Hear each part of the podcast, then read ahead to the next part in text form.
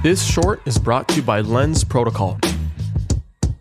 Part of challenging the status quo using NFTs, I feel like comes with a lot of challenges, right? Yes. It's a very play on words over there. And I'm trying to understand from a storyteller's point of view, from a from from someone with your level of background, what are the various challenges that come with running an operation like you and your partner are running? And because I feel like it, it's just not normal, like you said, to traditional Hollywood, and it's a new concept. It's a new primitive. We've been talking about integrating our uh, integrating our collectors in our creative endeavors for the longest time, and I think you're doing it in a very like well respected and cohesive manner. What are the challenges that come with doing that? I think the first challenge always is trying to get people to understand the concept in general. I think explaining Shibuya has never been sort of and we're working towards it being something that we can explain within 30 seconds and have people understand it immediately.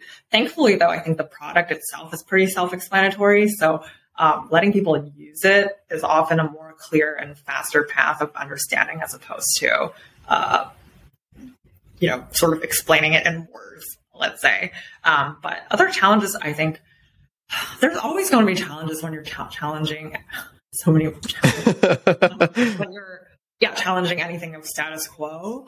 And there's going to be a lot of you know sort of raised eyebrows and skepticism that goes with it. And so i think to overcome that you just have to really believe in what you're building. And I, I do believe in what we're building. And honestly if it's not us who's building it somebody else is gonna, going to. And people are going to realize sort of why this is important especially somebody from like myself who's coming from a creative background, you understand how many, honestly, how many creative decisions, especially working in, in Hollywood as well, how many creative decisions literally die in the hands of producers or people who right.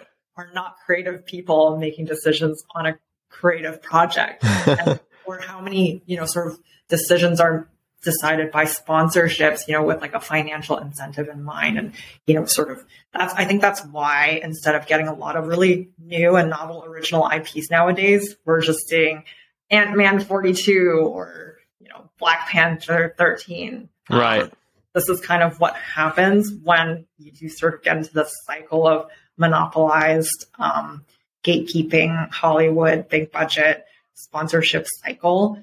And yeah, I think you know, it that can always exist and there's always going to be a market for it. But I also feel like, uh, yeah, we're just more and more lacking for resources for independent creators who have good ideas and want to be able to not wait three years for somebody to greenlight their idea to be able to put it out. And that's really what Shibuya is about.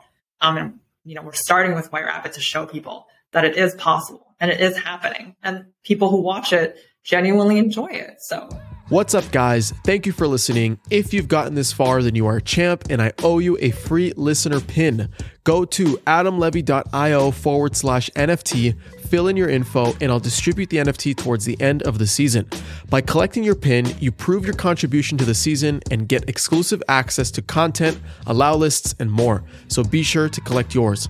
Also, please make sure to rate and subscribe to the podcast wherever you're listening. This helps me out so much.